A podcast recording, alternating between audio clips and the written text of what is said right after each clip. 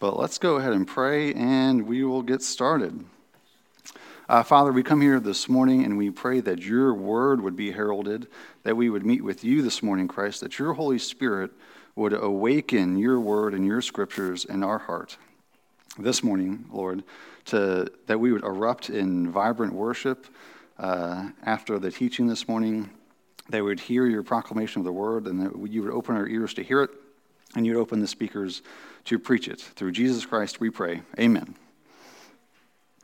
So, this is probably my last topical sermon for a while, in my eyes, unless we think of something. I don't, uh, I did the marriage series for 24 to 26 weeks or something, and that's enough topic for me. Uh, and then the last couple years, I've done one on New Year's Eve or, or, or pretty close to the new year um, on goal setting and various things that we, you know, a lot of people in the new year have uh, set different goals and different aspirations for the new year. And I don't know, probably most of them are short lived. Uh, that's at least my perception of it. And so hopefully that's not the case when we think about the goals that the Lord sets for us in, in scripture reading and meeting with Him and worship and, and evangelism and praise and, and church attendance and fellowship and things like that. But I wanted to get away a little bit and we'll get to maybe some practical things towards the end on, on goal setting and how to really embrace the means of grace in your life and how God delivers grace to you and how to apprehend it. We'll get to a little bit more practical things towards the end, but I really want to talk about how God just fundamentally works these everyday, ordinary miracles into our lives. And so, most of the time, this is how God works. Most of the time, uh, I don't see heaven stretching open and angels descending down and telling me how to live my life or to reminding me to worship God. Uh, I don't see that on my drive into work on Monday mornings. Uh, I don't see it. I don't. Uh, and so most of the time, uh, what we have a tendency to do as humans is we do marvel at God's extraordinary miracles, and He does them. He opens, He stretches open heaven, and He gives us uh, extraordinary miracles. He heals people, he raises people from the dead, delivers them from demons. He does all of these extravagant things, uh, but, and we tend to minimize the everyday miracles that the Lord does. And so these everyday miracles, including setting people free from sin, transforming someone's worldview from a, a pagan or a selfish worldview into a biblical worldview right? I can't change my mind. I've tried to change my mind on subjects, it doesn't work. Uh, I've tried to change other people's minds. I can't do it. it does, the power doesn't rest in me, the power rests in God. Those are miraculous things when you're transforming, uh, as, the, as Paul would say in Romans, that you're renewing your mind. That'd be according to a biblical worldview. It's a miracle when a Christian, over the course of a decade, goes from an immature state to a mature state right? That is a miraculous work of God. He didn't, or she didn't do it on their own.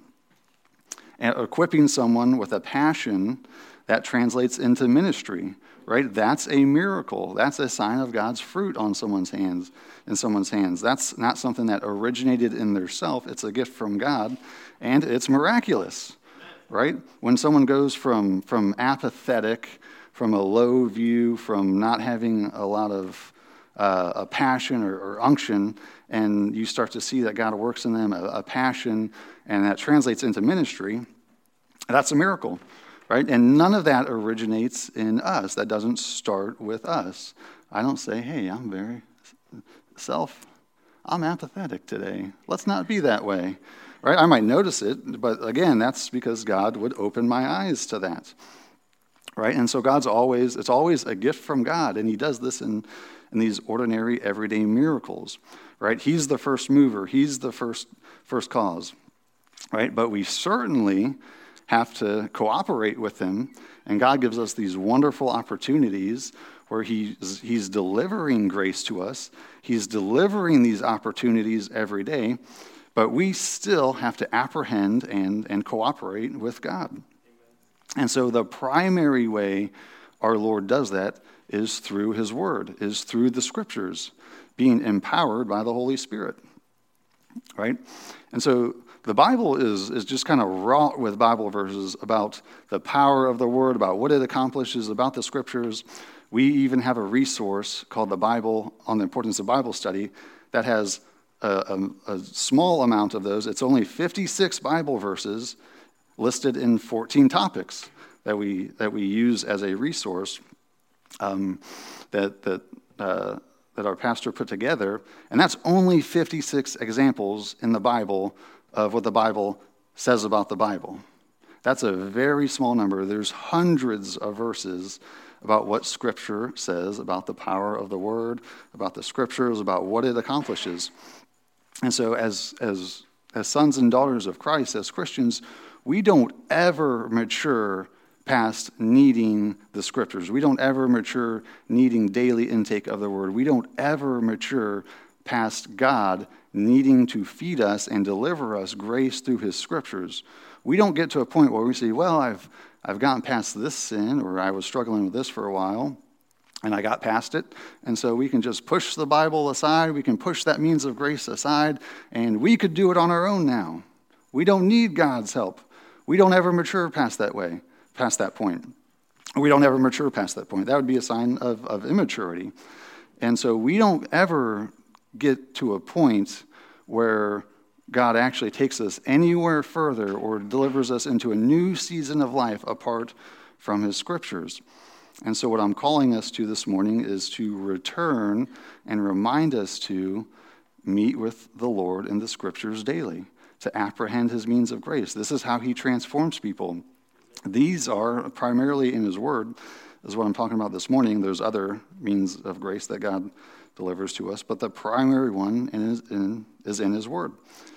That's because when we meet with, when we apprehend the scriptures, when we read the Bible, we're actually meeting with Christ. Right? John 1 1 through 4 says that in the beginning was the Word, and the Word was with God, and the Word was God. He was with God in the beginning, and there was not anything made that was not made through him. All things were made through him. And so he's identified as the Word. He is the eternal incarnate Word. And he gives us the written Word so that we might meet with him. Same thing in Revelation, same concept in Revelation 19:13 that says that Christ, uh, that his name is called the Word of God. And so when you come to the scriptures, you're not just reading it. We often get into this where we, into this drudgery, and that happens with everybody who has a good discipline of, of scripture reading. We do get into a drudgery of, oh, I got to get my Bible in, I got to get my Bible in. And that's true, but we should have the eyesight of, I'm going to meet with Christ. I'm going to, this is, I'm going to read the word because this is in a real, tangible way. I'm, I'm meeting with our Lord. And so he's given us this. He's given us this to meet with him and to hear from him daily. And we have the power to do it. He's given it to us freely, and all we have to do is open it. He's given us his presence, right? He's given us so that we would hear the voice of God, right? Oftentimes we, as uh, we get into seasons of life, and I hear this happen to multiple people. It's happened to me where I'm like, man, I just don't, I just don't know what the Lord wants to do. I want to hear, I want to hear God direct me a little bit. And it's like, well, have you, are you in the Word daily? Are you, are you apprehending the Scriptures? Most of the time, the answer is no. If you're a little lost about, about where Christ is leading you, a lot of times that's because we haven't, we've neglected the Scriptures.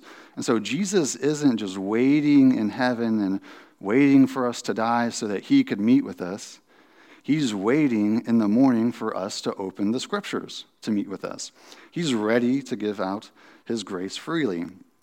And so, um, hopefully, we've all had a, kind of an encounter by the Holy Spirit where he's kind of given us the presence of Christ and it's changed us, it's changed our mind, it's changed, like, right? We all hopefully have had some kind of powerful encounter with Christ where you feel like, yeah, that like really, that really changed me. And, but God offers that to us every day in his scriptures. That's his primary way of transforming people.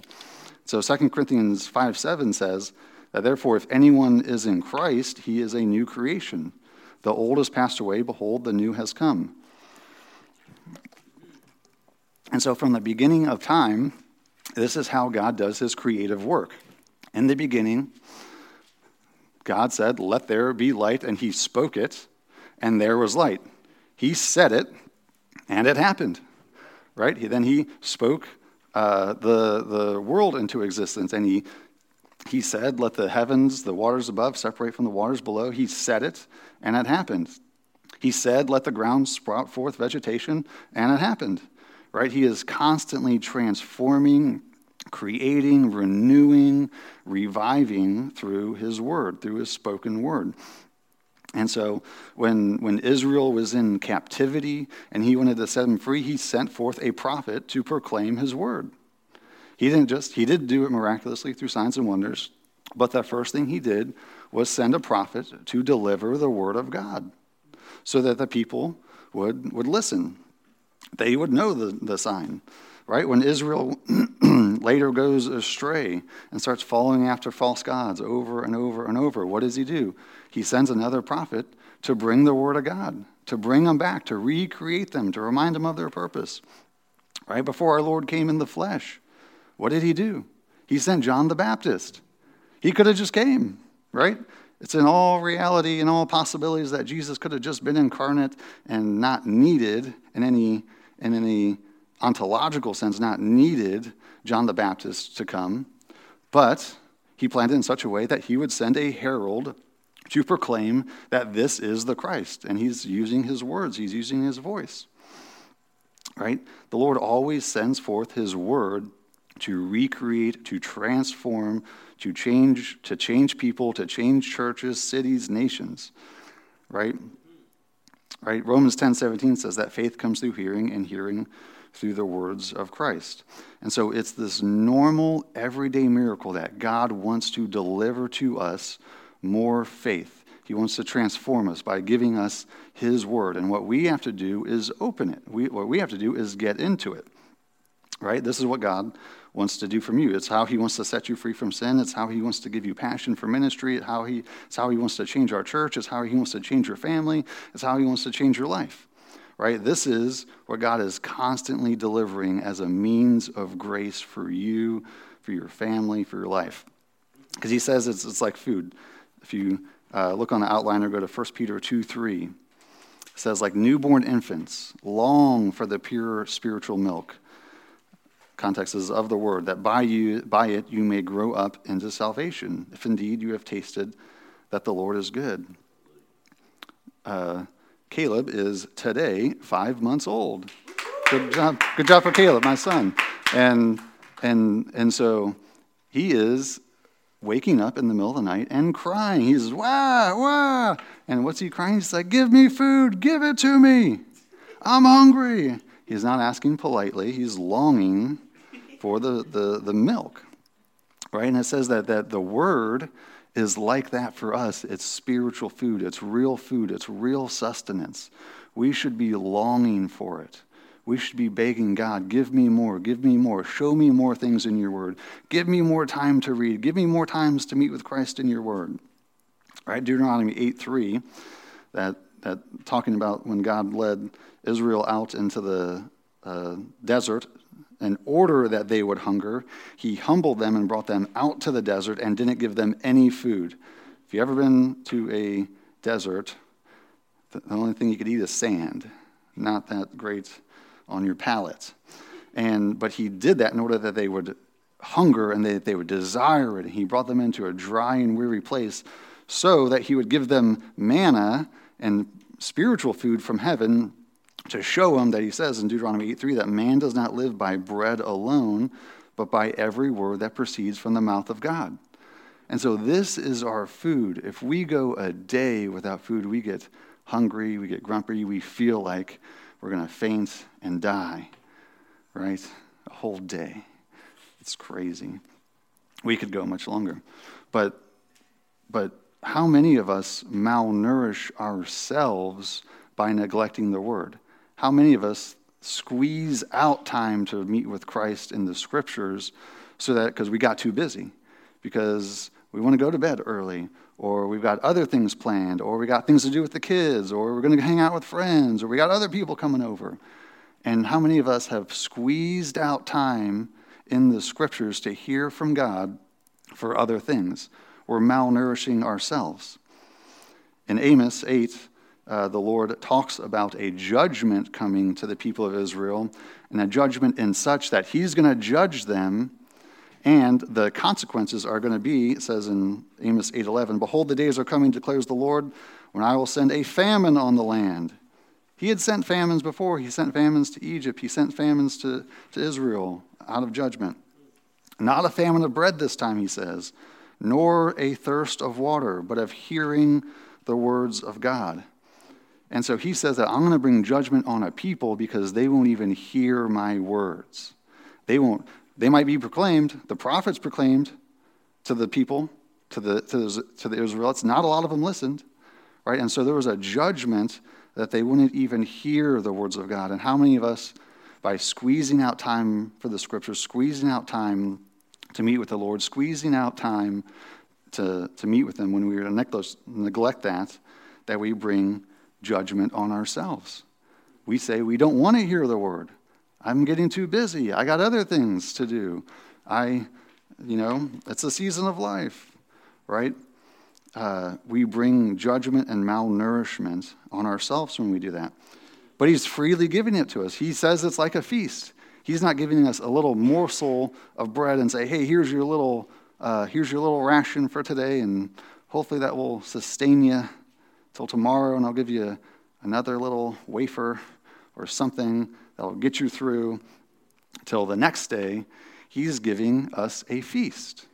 When, although it's not in direct context of, of the word, in Psalm 23 that says he, he prepares a table in the midst of our enemies, he's preparing a feast. He's preparing a large feast. He, he delights in his people. He gives them freely. He gives them tons of food. It's a great feast, right? And all we have to do is sit down and eat. We have to apprehend it. But we say, no, I'll, I'm not going to do that today. My daughter's got swim practice. I ran out of time. Can't feast today, right? And so this is how God uh, transforms a people. This is how he sets them free from besetting sins. This is how he takes somebody who's apathetic, gives them passion, uh, turns it into a mission. This is how God gives insight, wisdom, direction. He doesn't do it outside of the Word.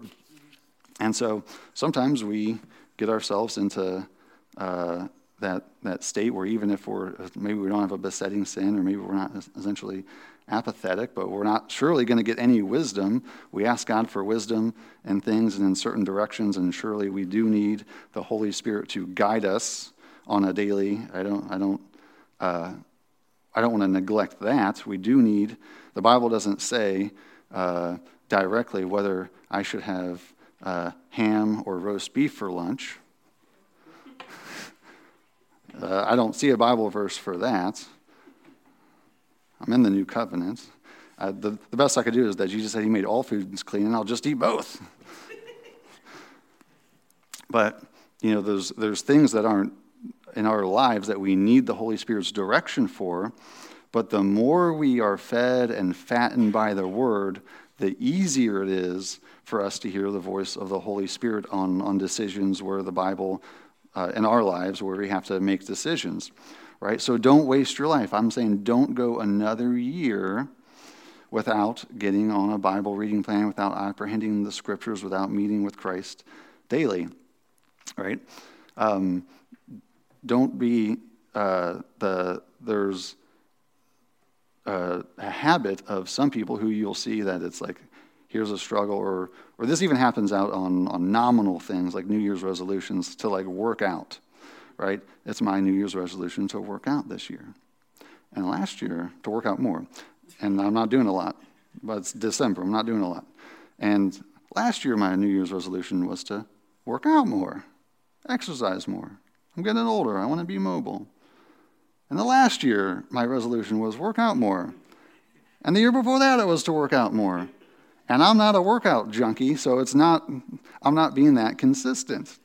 Maybe for a couple weeks or or something. It's not a life altering, it's not a discipline that's worked itself into my routine, into my life, that I do it whether, I'm, whether I have the whim or the will to do it or not. And what I want to call people to is, is just a reminder, because the new year is a great time for this, is to daily apprehend the scriptures, daily meet with Christ. You're not going to get set free from sin. You're not going to have wisdom. You're not going to have direction. You're not going to have passion for the Lord apart from that. He doesn't, you know, the Holy Spirit might come and do miracles in your life, but He's going to direct you to, to meet with Him in His Word daily. And so, John uh, 8 31 and 32, when Jesus says, that if you abide in my word, you are truly my disciples, and you will know the truth, and the truth will set you free. This is how God wants to deliver his people. I've had experience where God just changes me right then, right there. I was done with the sin, and praise God for that. But much more have I had times where I've struggled with a sin for weeks, months, or years, and He's set me free by regular getting with Him in His Word, memorizing Scripture, reading the truth, and the truth really does set you free. Our Christ, our Lord, later prays in his high priestly prayer in John 17 17, he says, Sanctify them in truth. Your word is truth. And so, sanctification isn't just meaning that I'm going to become progressively more holy, I'm going to get free from besetting sins. That is true. But sanctification really means to be set apart when we are saints, we are sanctified people. We are people that God chose and set us apart. We will be different from the world. We live differently, we believe differently, we talk differently, uh, we, we do everything, just about everything, differently. And so, if you're wonder if you're if you don't have a besetting sin and and you're just kind of apathetic and, and wandering and and you're wondering like where does the Lord want me to go. I believe that every Christian has a ministry. I think every the Lord has prepared a ministry in some sense to every Christian. That's what uh, Ephesians 4 11 talks about, and I, and I have to believe that. That might just be a ministry to your family for a while, that might just be a ministry, um, a small ministry. Doesn't mean it's a public ministry, but I believe that the Lord equips and sanctifies and works in a ministry for every believer. And you do it in the truth, you do it in the word. That's how he sets them apart. That's how he gives people passion that, that moves them in one direction or, or another.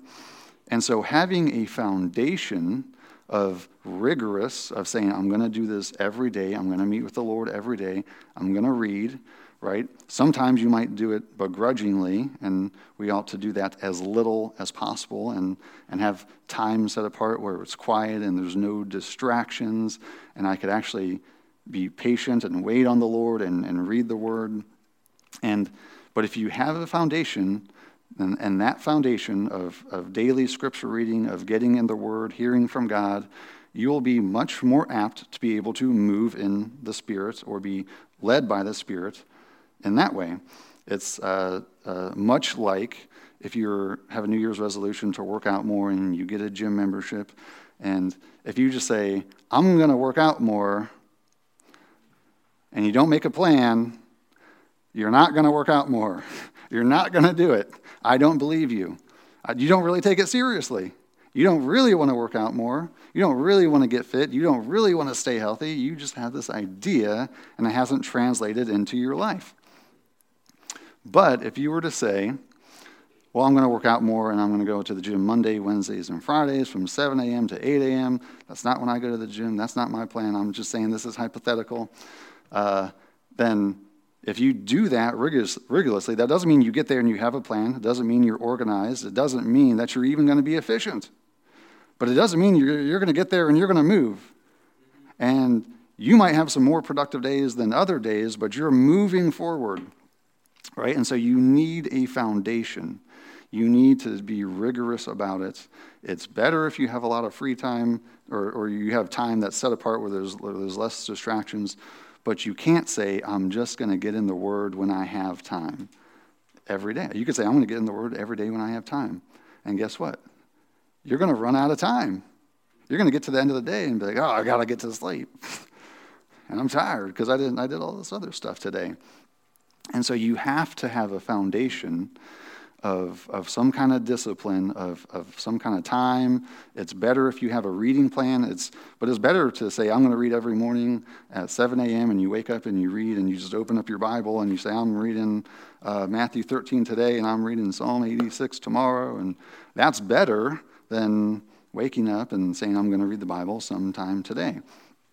I suggest you get a little bit more of a foundation and have a reading plan, and we have uh, about five yearly reading plans that we that I could I could email you, I could uh, show you, I could distribute. Um, I just keep like four bookmarks in here, and I just say I'm reading from Genesis to Malachi because that's really easy for me, and I'm I get confused easily, and I'm reading from Matthew to Revelation, and that's what I do because I get confused easily, and I'm not going to keep track of like I'm reading Isaiah 4, 28 to 92 or whatever, and piece it out. That's not, I'm not that disciplined. But you need to have some kind of discipline, some kind of foundation, because that's how God wants to feed you, right? Most people have a time set apart of when they eat, when they have meals. Same, do the same thing with the word. And so I don't believe that God will bless you. I don't believe God will bless your family. I don't believe that God will bless a church in evangelism or, or outreach.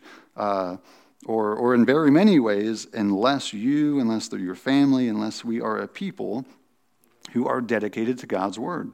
When we're not meeting in the scriptures, God's handing out graciously to us. He's, you know, people of uh, centuries ago had died so that we could have this in writing.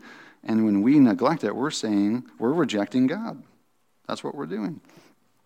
And so, um, I don't think God blesses people very much who aren't in the Word regularly, who aren't regularly wanting to meet with Him and have faith enough to, uh, to sit down you know, daily and, and read His Word.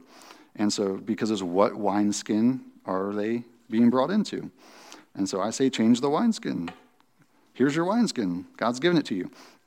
And so, some of us might be in in the grips of, of sin, and the word speaks of that in Ephesians 6 when we talk about the, the armor of God, when he says, Be strong in the Lord and in the strength of his might.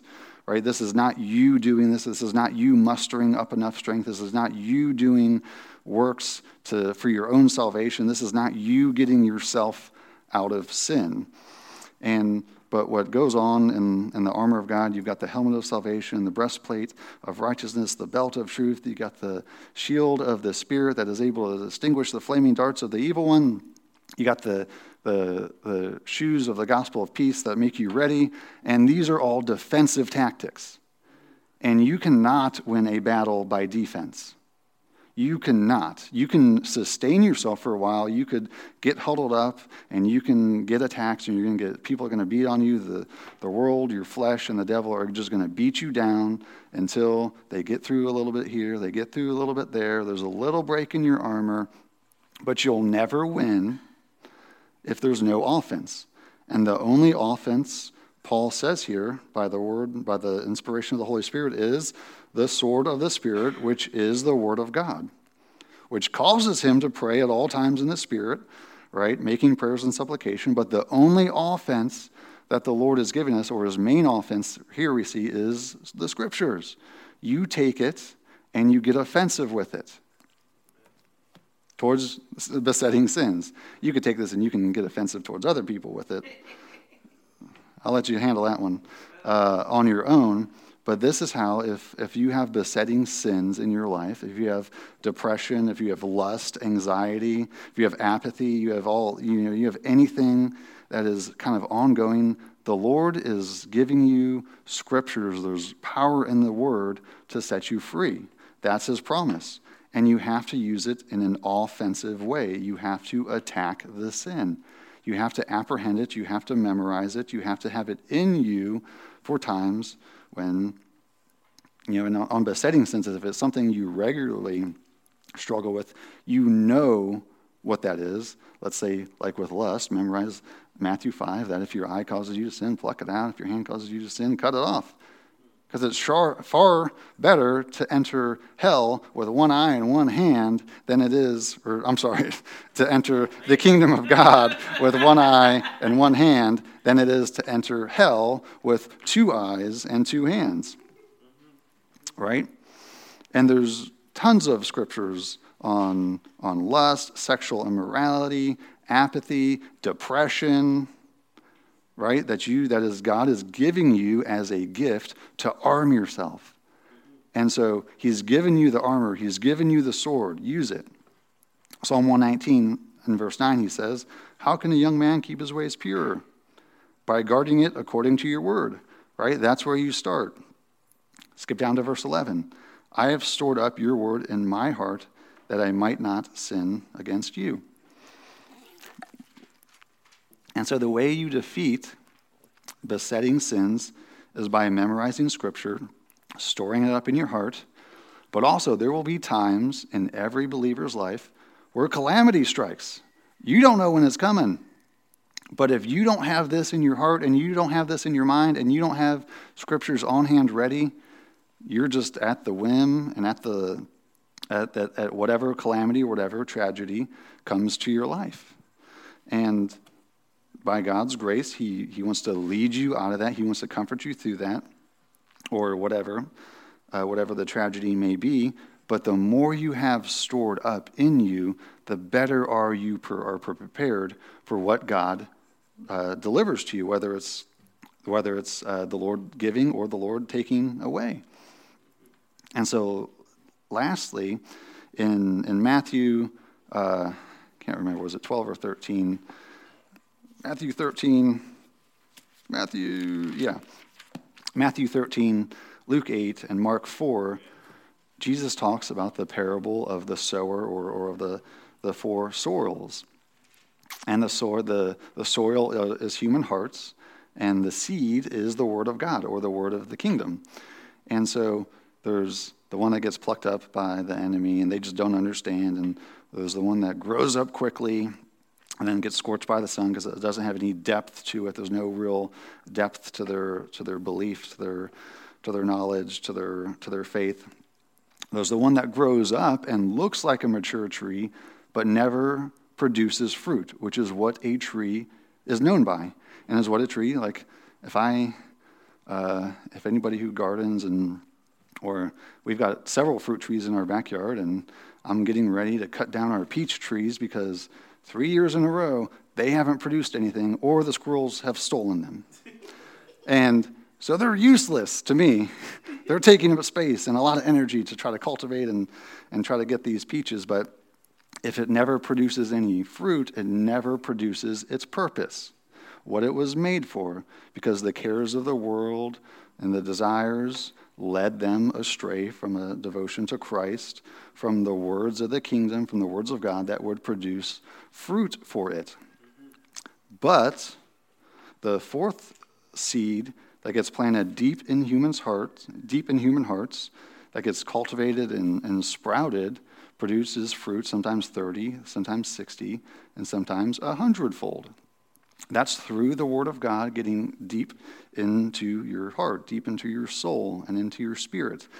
And so maybe you're not struggling with besetting sins. Maybe you're not struggling with, with uh, some kind of ongoing thing, but you don't know where the Lord is leading you. You don't, you're not necessarily fruitful.